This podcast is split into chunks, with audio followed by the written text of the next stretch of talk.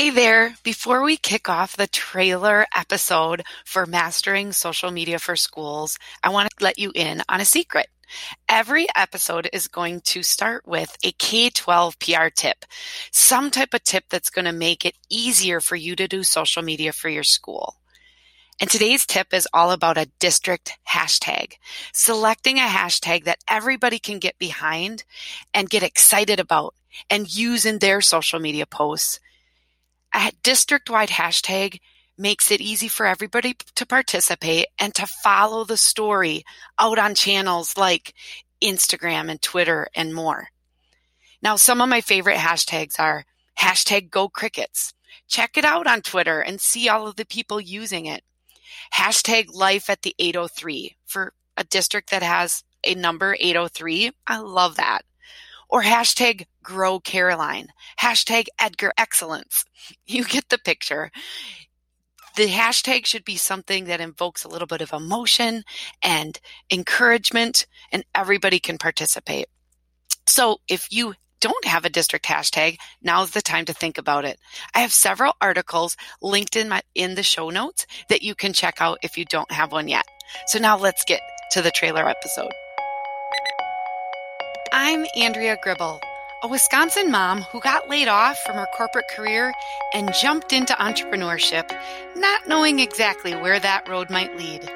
I'm a natural born cheerleader who discovered a way to cheer on schools through the power of social media. Turns out, social media isn't easy. I had to figure out what I was doing, and now I'm here to teach you everything I've learned. The Mastering Social Media for Schools podcast gives you simple, actionable strategies to celebrate your students and connect your communities through the power of social media. Join me as I pick the brains of experts across the country to bring you the best tips and tricks to make your school social media shine. I did it. I started a podcast. I'm so excited. And even if you don't get anything else out of this podcast, maybe at least you'll be entertained by my accent, right? I'm from Wisconsin. So why a podcast? Well, back in 2014, when I started out on this journey, I didn't even know what school PR was. I came from a really small school. They didn't have a school communications person. So when I started, I didn't know really where to look. And then I started seeing all the people out there. There were people that knew what they were doing, that were doing great things with social media for their schools. And so I hung out with them. I find really smart people. I hang out with them. And this podcast is going to feature the work that they're doing and sharing those tips and strategies with you. We'll unpack what they're doing so that you can use those things to improve social media at your school too.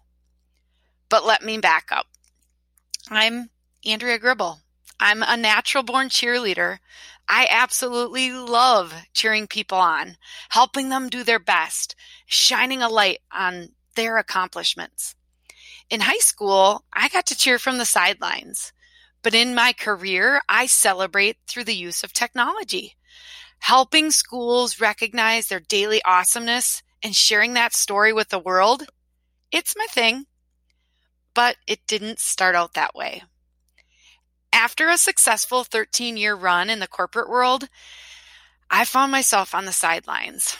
But this time I had been benched. I was laid off in 2013. I was a single mom with two little girls.